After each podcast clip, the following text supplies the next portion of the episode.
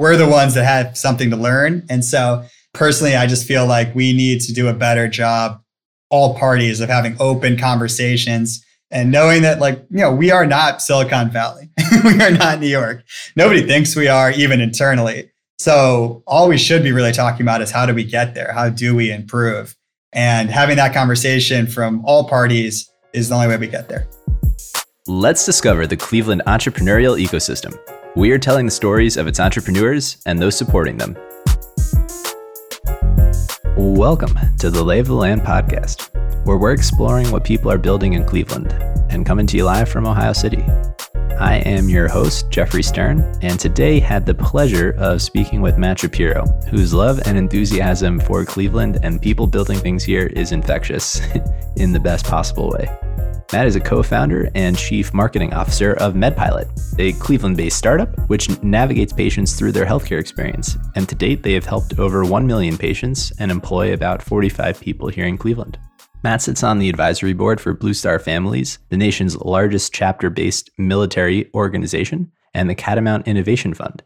Prior to MedPilot, Matt led the New York media team at Bully Pulpit Interactive, which is a political strategy firm created by the digital marketers of Barack Obama's 2008 and 2012 campaigns.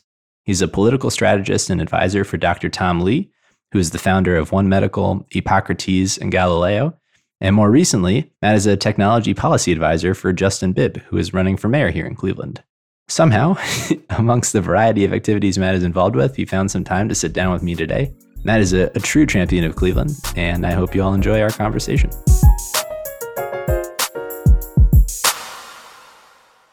All right. So before we dive into talk about MedPilot and, and all the work that you're doing there, I would love to start with kind of the, the boomerang story that that you have. Also hailing from New York City myself, but the you know splitting your time between the two cities and you know working up to MedPilot and and kind of the founding story there. You know, just your your kind of background and and what brought you to be interested in entrepreneurship and you know how that how that ties into to Cleveland where you grew up and going to New York and, and coming back. Well, thanks for having me. I, I think uh, anyone who has ever met me, even in a fleeting moment at a bar, knows that I am a very proud Cleveland boy, specifically Shaker Heights, rep rep. And I owe everything to Cleveland and Shaker. You know, even when I spent about 10 years fully in New York City, uh, away from Cleveland, I still never stopped talking about it, repping it. And coming back to Cleveland uh, with MedPilot has been one of the most fulfilling uh, experiences of my life to date. I think, uh, you know, I was one of those people who definitely always wanted to be an entrepreneur, whether it was through the lemonade stands or selling yearbooks or study guides, whatever. I I love the sales aspect. I love the strategy involved in it, and I love the thrill of it.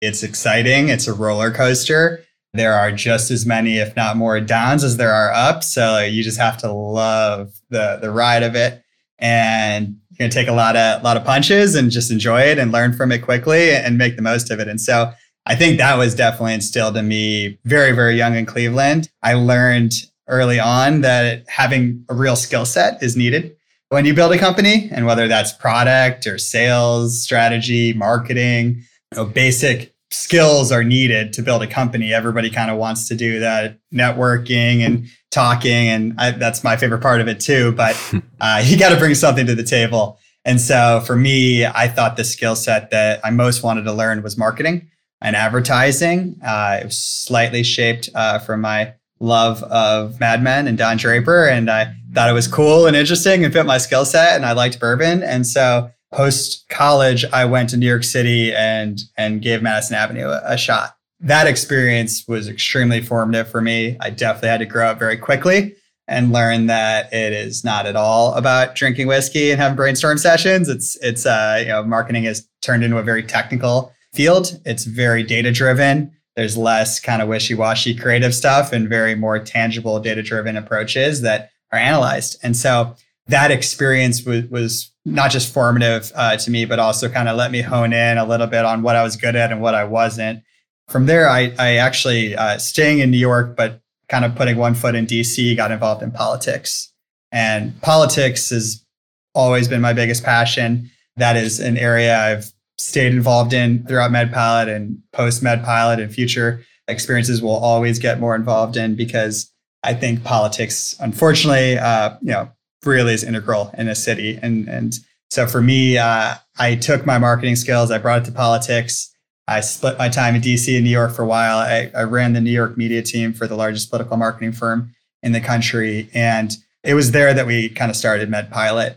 Honestly, many pivots later, uh, we, we, we definitely uh, came a long way from our original idea. So I, I won't bore you with uh, how did how did we come up with MedPilot because there was a, a lot of iterations. But really, when we latched on the one that actually started to work, which was a CRM platform, a customer relationship management platform for healthcare providers, we started to take off. And, and that was when we went from a couple employees to really needing to see if we could scale this thing. We had some success, we had a pilot, we had a couple investors that took a shot on us.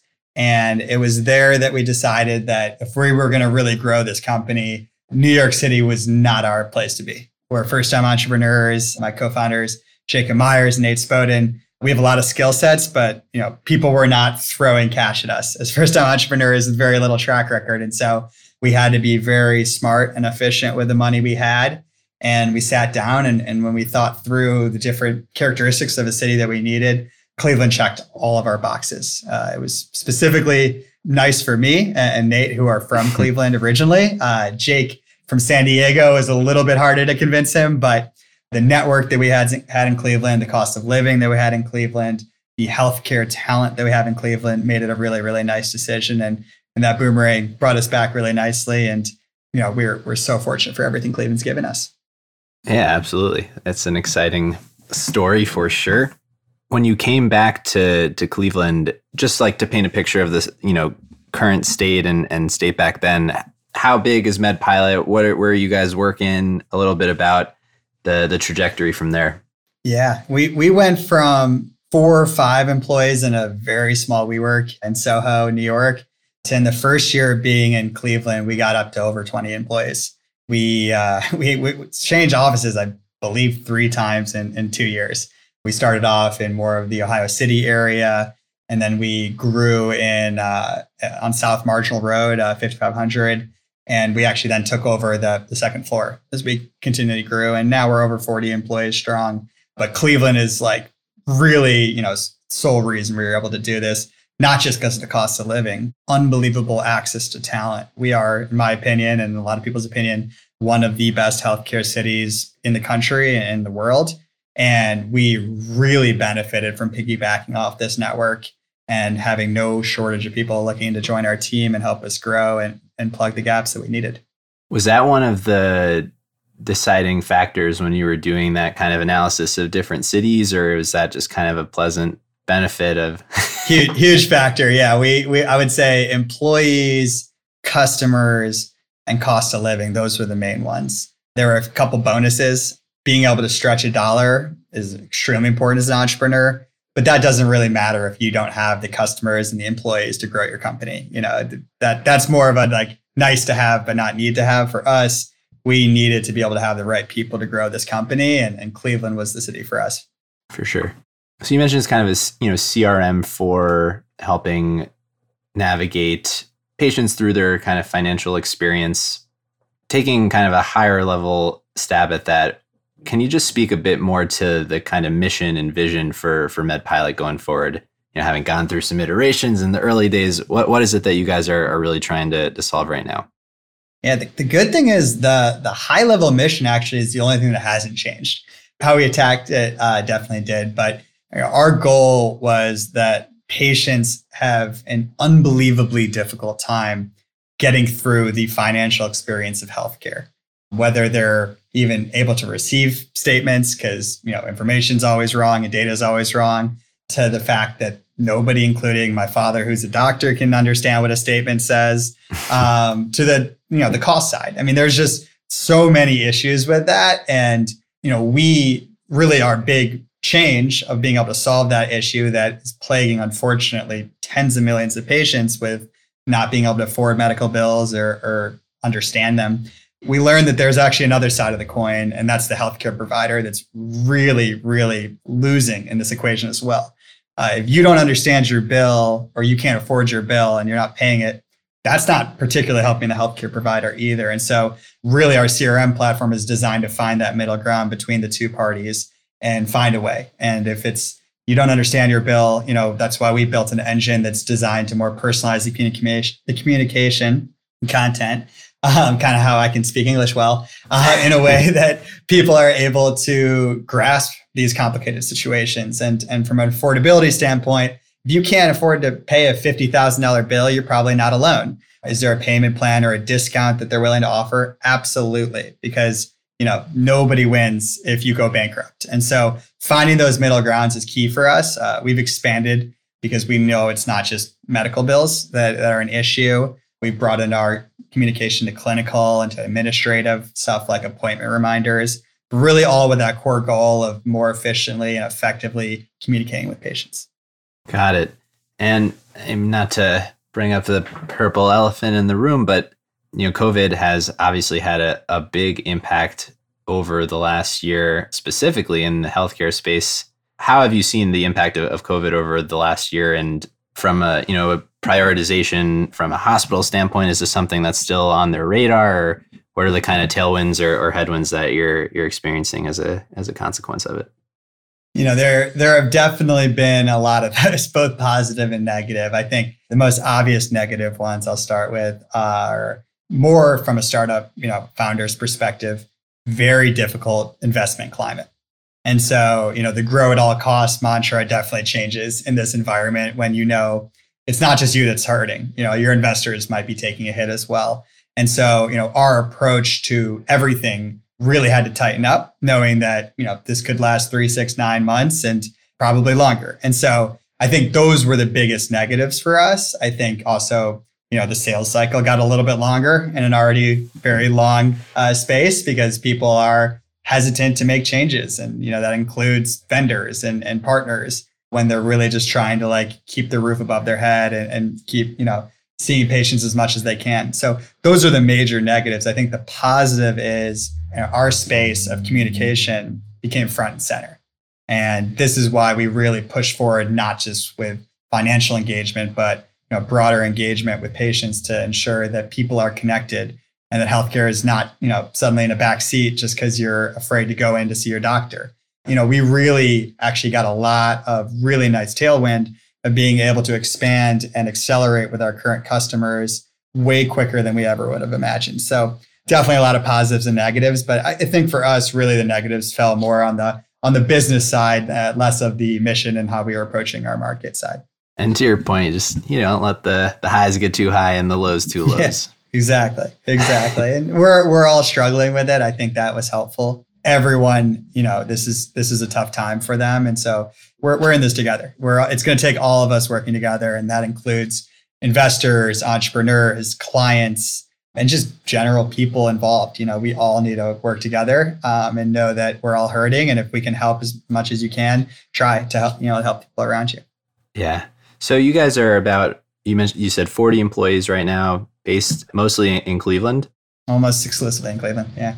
And from the, the funding standpoint, you know, you mentioned one of, again, the, the main reasons or the primary factors in, in considering a move back to Cleveland was your your first go as a founder and you know trying to build and, and attract the the capital that you needed to, to get this off the ground could you speak a little bit more to the process of of fundraising and kind of your experience in the past with it but also as you guys look look towards the future you know how how you're thinking about that strategy. Fundraising is, is not the most fun part being an entrepreneur but it is what keeps you going. And when you're a first time entrepreneur you have got to make sure there is no stone left unturned.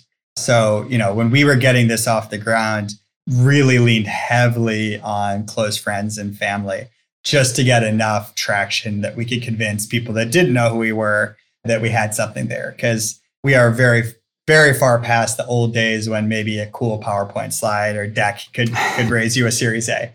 So, you know, for us, we caught our biggest break when I was actually at a bar mitzvah I met a gentleman uh, who was, you know, conveniently overheard my dad and I talking about startups and caught me uh, on the on the side of the bar mitzvah and wanted to chat with me. And it turned out he was a former venture capitalist and hedge fund executive. And he wrote our first, you know, huge check and is still actually our biggest investor. And, you know, that was really fortunate. I mean, I was lucky. I think my advice to founders is you have to put yourself in those positions to get lucky. And anyone that knows me knows I never shut up about MedPilot. So the odds of someone overhearing me talk about it and being potentially interested in investing are, are, you know, better than if I, if I were quiet about it. So I think that uh, you know the spray and pray is, is necessary. You you take money from whoever you can, at whatever terms you can when you're first starting. It's it's not fun and it's not the most uh, effective strategy, but you have to do what you have to do to survive at the beginning. I think as your company grows, you get an ability to hopefully be a little bit more selective. And you know, for us, when we were in New York City, it was very spray and pray. But when we uh, came to actually LA for a Techstars program. We were there for three months. Uh, it was part of the Cedar Sinai Techstars Accelerator. That was the first time we really had an experience where we met a bunch of VCs and investors.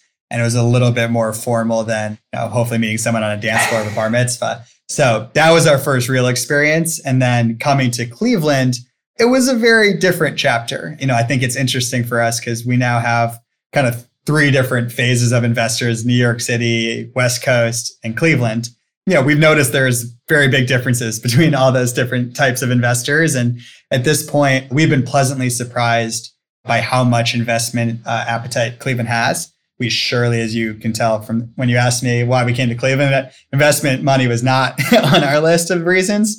But we ended up picking up, uh, you know, about 10 to 20% of capital, our capital raised from Cleveland. It was not easy capital raise. And, you know, I definitely think we benefited from the fact that we had investment from, you know, more established outside of Cleveland investors that helped give us a little bit of credibility and set our valuation a little bit higher than uh, some people in Cleveland get, unfortunately. So I think uh, all of that definitely helped in, in our, our approach. But I think for us, again, we're still first time entrepreneurs and we're still, you know, very fortunate and, and happy to take a conversation with whoever wants to talk to us.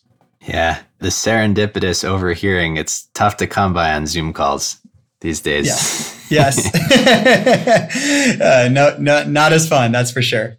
Yeah. I, would actually love if you could expand upon kind of the differences in, in approach or strategy that that you've taken from, you know, with the West Coast stereotypically VC people, the New York VC people and and the people here here in Cleveland. Yeah, I, I think there are a lot of commonalities on the coasts. I think the difference is, you know, they're both, I get for the commonalities, they're very big thinkers.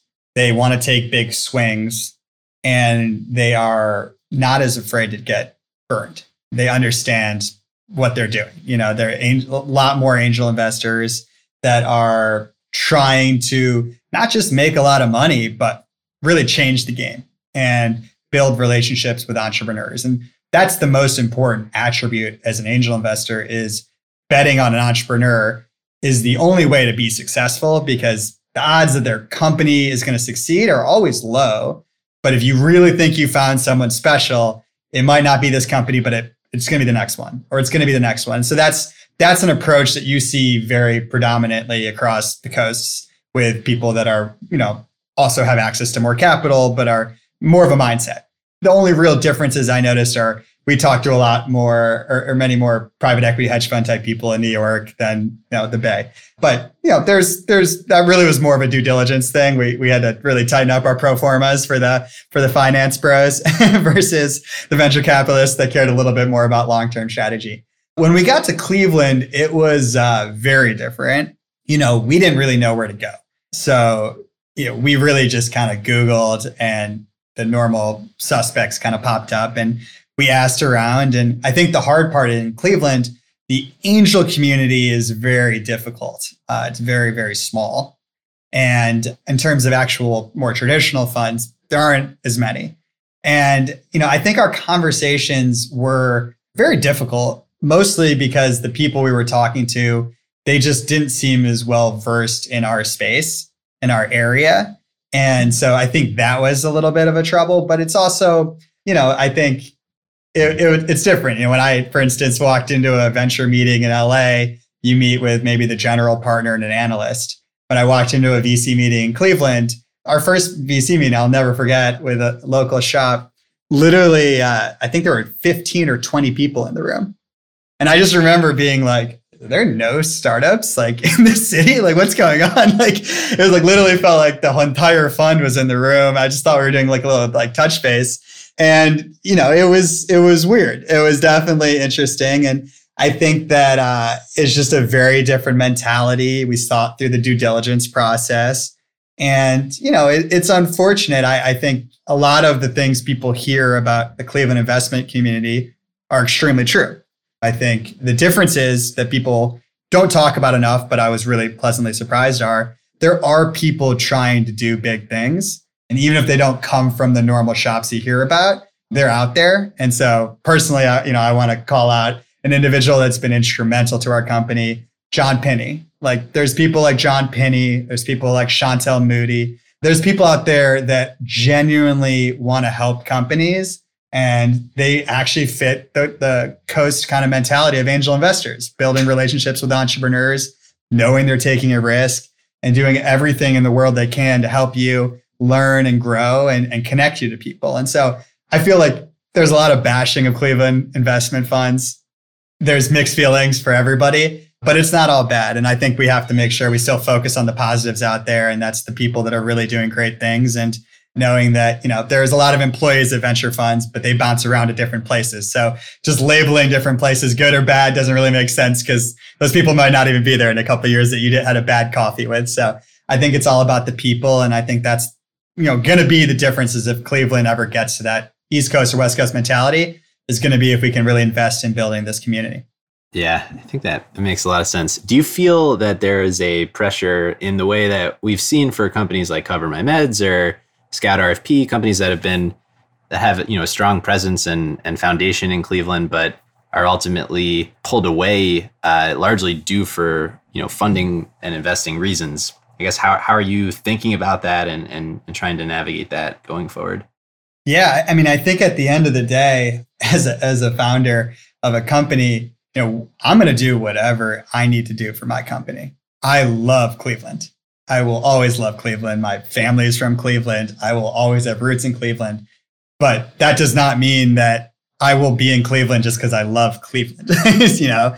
And so I think that at the end of the day, like Cleveland needs to know and remember that all entrepreneurs have really a duty to their company first, not their city. And so, you know, they should not take people for granted. And I think, you know, one of the stories that was the most painful for me to see, because he's always been a role model to me, because uh, he's a couple years above me from Shaker, is Brian Verne.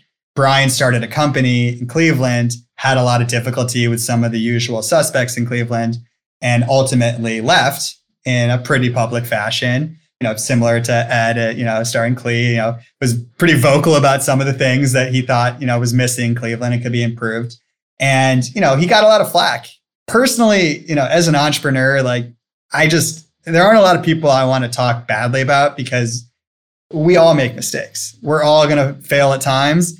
And I think the only thing that's bad is if we don't have conversations and like open conversations. And this all like kind of talking about people's backs and murmuring, I don't think it's helpful. I think we have to have a conversation with everyone. And when Brian Verne, for instance, leaves Cleveland, writes an op-ed is pretty much says my line's open. I want to talk. I want to help cleveland and kind of gets talked badly by a lot of people. It doesn't take too much googling to figure out he's since then raised like tens of millions of dollars is super super successful in the bay. And personally as a younger entrepreneur like I, I really wish we had him back and i wish people had listened to what he was saying because it's very clear that he knew what he was talking about and you know, we're the ones suffering, not him. You know, like we're the ones that had something to learn. And so personally, I just feel like we need to do a better job, all parties, of having open conversations and knowing that, like, you know, we are not Silicon Valley. we are not New York. Nobody thinks we are, even internally. So all we should be really talking about is how do we get there? How do we improve? And having that conversation from all parties is the only way we get there. Yeah, to kind of run with that line of thinking, um, and it, maybe it ties back into you know your interest and endeavors with with politics, kind of talking more about the systemic problems and you know things that we can do here in Cleveland to to kind of foster that those lines of communication. But I guess from the political side, and you know, we don't have to get into politics, politics, but like, what, what, what are you doing these days on, on that front? I'm stayed super involved in politics just due to it being a huge passion of mine. On a national level, I have been very involved with trying to help uh, elect uh, now President elect Joe Biden. And, you know, I, I held fundraisers and I, I got really involved in the grassroots side. It was extremely exciting to see that come to fruition. I, I did it under the guise of working as a political strategist and advisor to Dr. Tom Lee, who uh, has been a huge role model and idol of mine in the healthcare community. Tom has founded massive companies like Epocrates and One Medical, and getting to work with him on the politics side has been really, really incredible experience for me. Locally, I've done two things. I am a co-chair of the public policy uh, committee for Ohio X, which is Ohio's tech and innovation partnership. Really, really excited. This group just started last year and already has dozens of massive and small startups involved in it. And really, their goal is just to create a better partnership between uh, the state of Ohio and uh, their you know startup community. My other role locally uh, is working with Justin Bibb, who is running uh, for mayor in Cleveland, and Justin embodies all the qualities you really want in leadership. He's extremely hardworking. He's got big ideas, but most importantly, he he doesn't want to do it alone, and he's bringing in a lot of incredible people into the tent. And uh, I'm excited to be serving as a tech policy advisor for Justin, and you know, government for uh, better or worse is is always going to be an essential and big role uh, in our business community. And so, I'm very very excited to see people like Justin and Ohio X uh, starting up with new fresh faces, trying to make a difference for all the right reasons. You, you mentioned that in your mind, the you know government is for better or worse an essential part of the success of any given city and i'm curious from your perspective as an entrepreneur and really, you know, trying to take big swings and and change the game. Where is the right place for government and where is the right place for entrepreneurship in terms of like catalyst for for change? Yeah, it, you know, it's it's a funny question because you know we're not, we're not supposed to talk about politics, but I've already said that I I, I fundraise for Joe Biden, so most people can assume where I fall. I am Democratic for the most part across a number of issues, both uh, economically as well as socially. So I, I have a background in, in thinking government is extremely helpful in a lot of areas. One area that I could not think that government should stay farther away from personally is in startup investing. I think that that makes no sense. I don't know any really good examples of that working. And, you know, I, have never seen or heard anyone from Silicon Valley say, like, I'm, thank you. You know, I'm so glad that Sequoia is backed by, you know, our government. I'm so, like, it just, there are no famous venture funds that are government backed. And I just don't think that that makes any sense. So I think that where government needs to play a major role is really, you know, investing in our communities. Like we need to be investing in education. We need people to have a better understanding of STEM and the, and the courses that allow you to start a company and be successful in a company. That's absolutely imperative. And that that investing from a government is something that as a private individual, I can't be very helpful. You're pretty much otherwise banking on, you know, some multi-billionaire just to feel really good about Cleveland and want to dump money into like stuff like education, which is not the most cost effective. So that's where government government needs to be investing in our communities. In terms of investing in companies, it needs to be individuals who actually have an ability to be risk takers and understand that failure is okay. And you know, I understand why it doesn't work uh, with the government, but you know, we've tried it. I don't know a lot of people who uh, aren't on payroll that think it's working, and that's coming from someone that came to this city very outside, talked to a lot of people, both inside and outside the tent, and that seems like a pretty general consensus from a lot of people. So personally, I'm hoping that as a community, we can really just expand and reform just by changing a little bit of how we uh, approach this process and, and start focusing on what actually does work with governments and a little bit less on what hasn't worked for us in the past. Yeah, I think that makes a lot of sense. When you think about the future of, of MedPilot, what what in your mind is kind of the the best case scenario? best case for us, you know, twofold. I think personally speaking, you know, MedPilot was not just my like get rich plan. I am a first time entrepreneur that really, really will always be building companies and want to learn all facets of how to build a successful company. And so for me personally, I knew the areas I would be strong in. Um, I come from marketing, I come from PR. I wasn't concerned with being able to get us in the news. But the areas that I really didn't know enough about and I wanted to learn more about was how to really build a company and a culture and a community, because that's really why I like building companies, having employees that are actually able to make a difference in their communities and hopefully make tons of money by working at MedPilot and make tons of difference. That's what actually I care about. And before starting a company, I, I didn't really know what that meant. And you know, you can Google like, oh, HR policies to build a good culture, but you know, you don't really learn these things till you do it. And so th- those are my more personal goals from from a company standpoint. You know, our goal is to transform the nature of how patients and doctors communicate. It is unbelievably outdated and behind every other industry. And so personally, you know, if we can just push that industry a little bit further into the direction of the 21st century, I will be very, very, very happy. And you know, from a financial standpoint, I ho- obviously hope my investors and my shareholders and everyone benefits. But I think everyone at MedPilot is really driven by the fact that you know this is a space that needs our help on both the patient and the healthcare provider side, and I'm hoping we can make a little bit of a difference. Yeah, I hope you guys can too. If I've learned anything from working in in the healthcare industry the last year and, and change, it's there's a lot of room for improvement. why do you, why do you think uh, you know you're in the space as well? What do you think are the major reasons for why we're so far behind? I guess. I think I see actually a lot of parallels to the work I was doing prior in government, where you have just kind of the the ways that things have been done, and that's kind of the justification for the way things will continue to be done.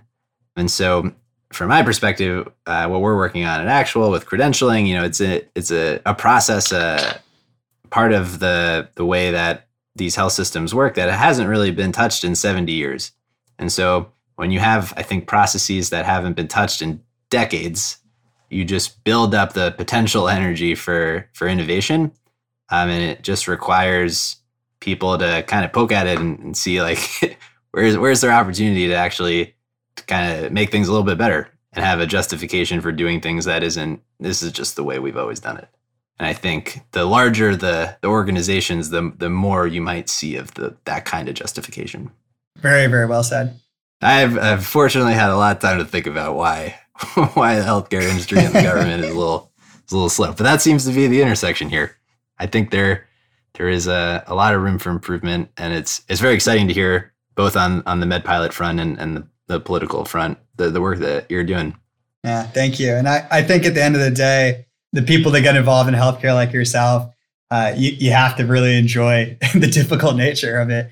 I remember for my first gig in advertising, I was very unhappy when I got placed in the healthcare department of Madison Avenue instead of the fun, sexy fashion or um, mm bigger, you know, American Express accounts.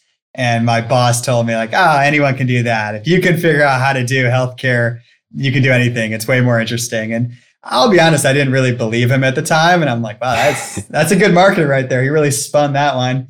But I do feel that way. It's exciting, it's fun, and you're making a difference. And there are days when I am jealous of my fellow entrepreneurs who have slightly sexier uh, companies and and uh, markets that they're in. But uh, you know, we're making a difference, and, and we see that every day. At like my proudest statistic at MedPilot is 97% patient satisfaction score with the over a million patients we've worked with, and knowing you know the bar is really low um, that, that, the current market has set for us. But uh, if we can increase it a little bit, it, it makes it worth it.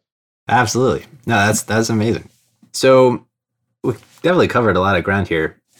I feel like I could ask you a lot more questions about Cleveland and, and your perspective on entrepreneurship, but in the interest of time, unless you really just want to unsolicited divulge any more opinions here, um, I'd have to change that, my home address, you know. But uh, but the way we typically wrap these up is with uh, an exploration of uh, what your, your kind of favorite hidden gem about Cleveland is? Not necessarily your favorite thing, but something that other people may not know about. You know, I think when you talk to people, you're you're going to get the people as as probably number one reason uh, why they love Cleveland, and and I agree, uh, not a hidden gem. I think anyone who spent a lot of time in New York City or other places realize that uh, as much as we kind of uh, complain and moan and various things, not just our startup community, but also our sports teams. There's a very endearing uh, nature to, to, Cleveland people, but but Ohio in general and in the Midwest. And so that will always be my favorite thing. But that is far from a hidden gem, and as well as our sports teams, which are finally shining a little bit of light uh, for us. No offense to you coming from New York. I think in general, uh, I am absolutely just blown away by our food scene. And I think that I came from New York and I was like, fashioned myself a foodie. I thought I knew where all the best places were, mostly because I have a really, really nice big sister who lived in New York and took me everywhere and even made me a, a spreadsheet with my uh, go-to favorite spots and, and progressive date ideas and everything. But when I came to Cleveland, I was just absolutely blown away. There are so many cool restaurateurs that have one or two shops and there, you know, there are massive groups. I love the ones that are. I, am personally really biased towards uh, Zack Bruell Restaurant Group because uh, I'm best buddies with Julian Bruell, and I love I love the big and the small. But uh, I think it's it's kind of endearing how many one-off small businesses we have in Cleveland of people that are bringing their different nationalities and ethnicities through food. And you know, there's Ethiopian, there is so much good Asian, and I think that uh, it gets some press. It doesn't get enough. I have to call out Korea House because that's my favorite. Um, but you know, I think that uh, it's really, really endearing, and I think it says a lot about uh, not just why our food's good, but also what what makes our our, our state so incredible. Is just uh, we're very inclusive. It's also really tasty when you get to experience it through food. yeah, I'll second. Coming from New York, the the diversity and depth of of the food here in Cleveland is fantastic. Now that I'm very hungry, um, uh, if if people have anything that they would want to follow up with you about, what is the best way for for them to do so? So you know, my favorite part about being an entrepreneur is meeting people and networking, and I believe in a spray and pray ap- approach because I've met not just lead investors and, and business partners, but uh, also really good friends uh, through the community. So I definitely want to emphasize please, please, please reach out, whether you're an aspiring entrepreneur or someone who just wants to chat and commiserate about uh, what it's like to, to ride uh, this crazy uh, roller coaster. You know, my email is matt at medpilot.com. My LinkedIn is my very long last name, Matt uh, Buder Shapiro. Definitely reach out. I would love to talk. You know, I think the biggest way that we will change this city is through building a more cohesive network. And that's going to be done by all of us working together, big and small, you know, big companies, small companies, investors, politicians, everyone needs to actually cohesively work together. If we don't, we're all going to be fighting in our rival ways and we're not going anywhere. So we're, we're too small of a city and we have too few resources not to, to, to really pitch in. So please reach out. Don't be shy. Doesn't need to be positive. You could also have hated something I said and I, I'd love to talk about it. So you know, Jeffrey, thank you so much. I think, you know, podcasts like yours are so important as well. Just, you know, we, we need to expand on uh, Cleveland more from a media perspective too and get our voices out there. And that'll ultimately help uh, attract the talent we need, the companies we need, and, and hopefully, uh, you know, all ships will rise. That's all for this week. Thanks for listening. We'd love to hear your thoughts on today's show, so shoot us an email at layoftheland at upside.fm or find us on Twitter at pod lay of the land, at the Tagan, or at sternjefe, J E F E. We'll be back here next week at the same time to map more of the land. If you or someone you know would make a good guest for our show, please email us or find us on Twitter and let us know. And if you love our show, please leave a review on iTunes. That goes a long way in helping us spread the word and continue to help bring high quality guests to the show.